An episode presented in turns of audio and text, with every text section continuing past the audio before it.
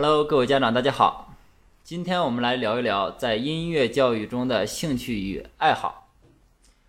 其实，兴趣和爱好是家长各位家长们最喜欢说的两个词语。为什么说是两个词语呢？兴趣是兴趣，爱好是爱好。兴趣爱好这四个字，其实代表了两层含义。首先，我们必须要弄明白兴趣和爱好在整个音乐教育里面是一个什么样的地位。兴趣又是什么呢？爱好又是什么呢？啊，为了解释这个兴趣与爱好它的概念的话，我们必须呃想清楚哪一个重要。啊，或者说哪一个是前提是基础？首先，兴趣。打个比方，啊，我儿子如果有一天来到我的书房，看到我旁边有一把戒尺，哎呀，没有见过这个东西，感觉挺好玩的，长长的，厚厚的，不锈钢戒尺啊，他产没产生兴趣啊？当然产生兴趣，因为他没有见过，感觉很新鲜。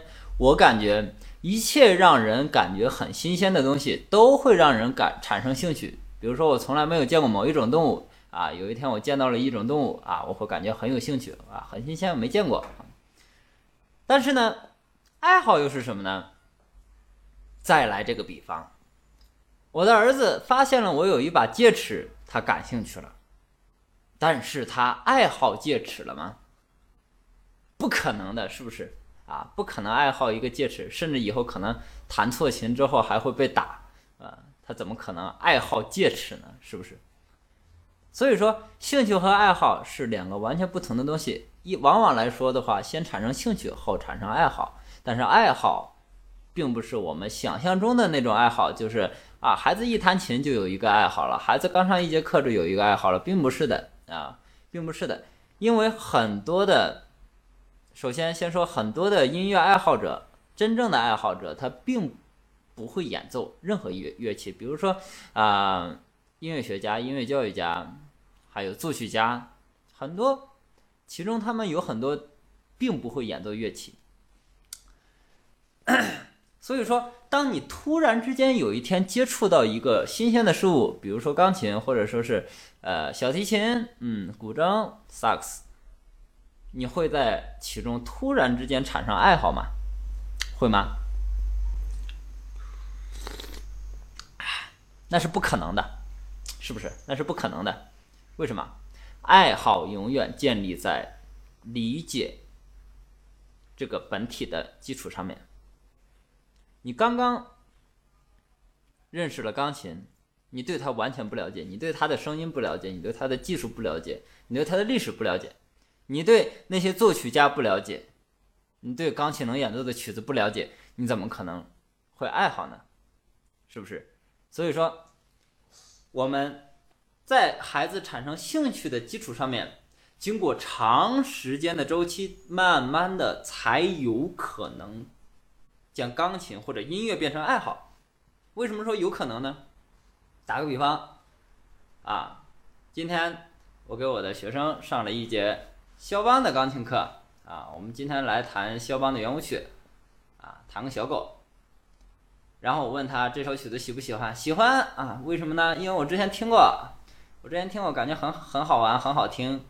然后开始练了一个月，到最后老师，我不想弹这首曲子了啊，我感觉我越弹越难听，我再也不喜欢这首曲子了。这个很正常啊，非常正常的。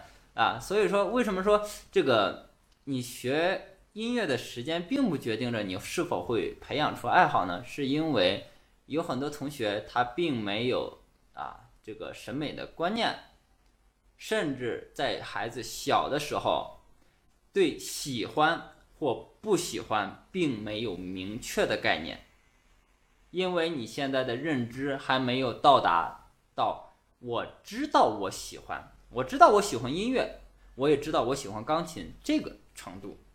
有很多同学就是一时兴起学了钢琴，然后后面慢慢的你会发现他并没有真真正正的爱上这个东西。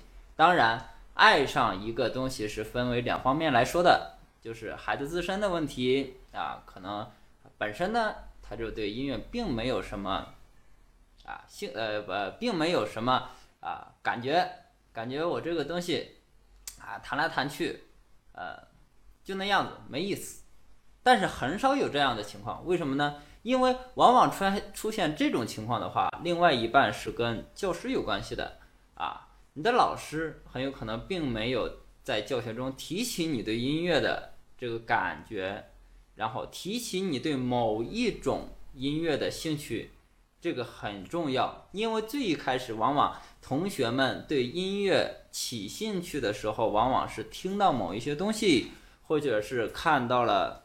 钢琴，感觉这钢琴真的很新鲜，很好玩，之前没有见过啊，所以说你是往往通过我看到了钢琴，我对钢琴感兴趣，并不是对音乐感兴趣，是不是？或者说我听到某一些东西，我对音乐感兴趣，我对这一类音乐感兴趣啊，所以说，往往老师在孩子是否能培养出爱好这一个啊这一个过程中起着非常非常重要的作用。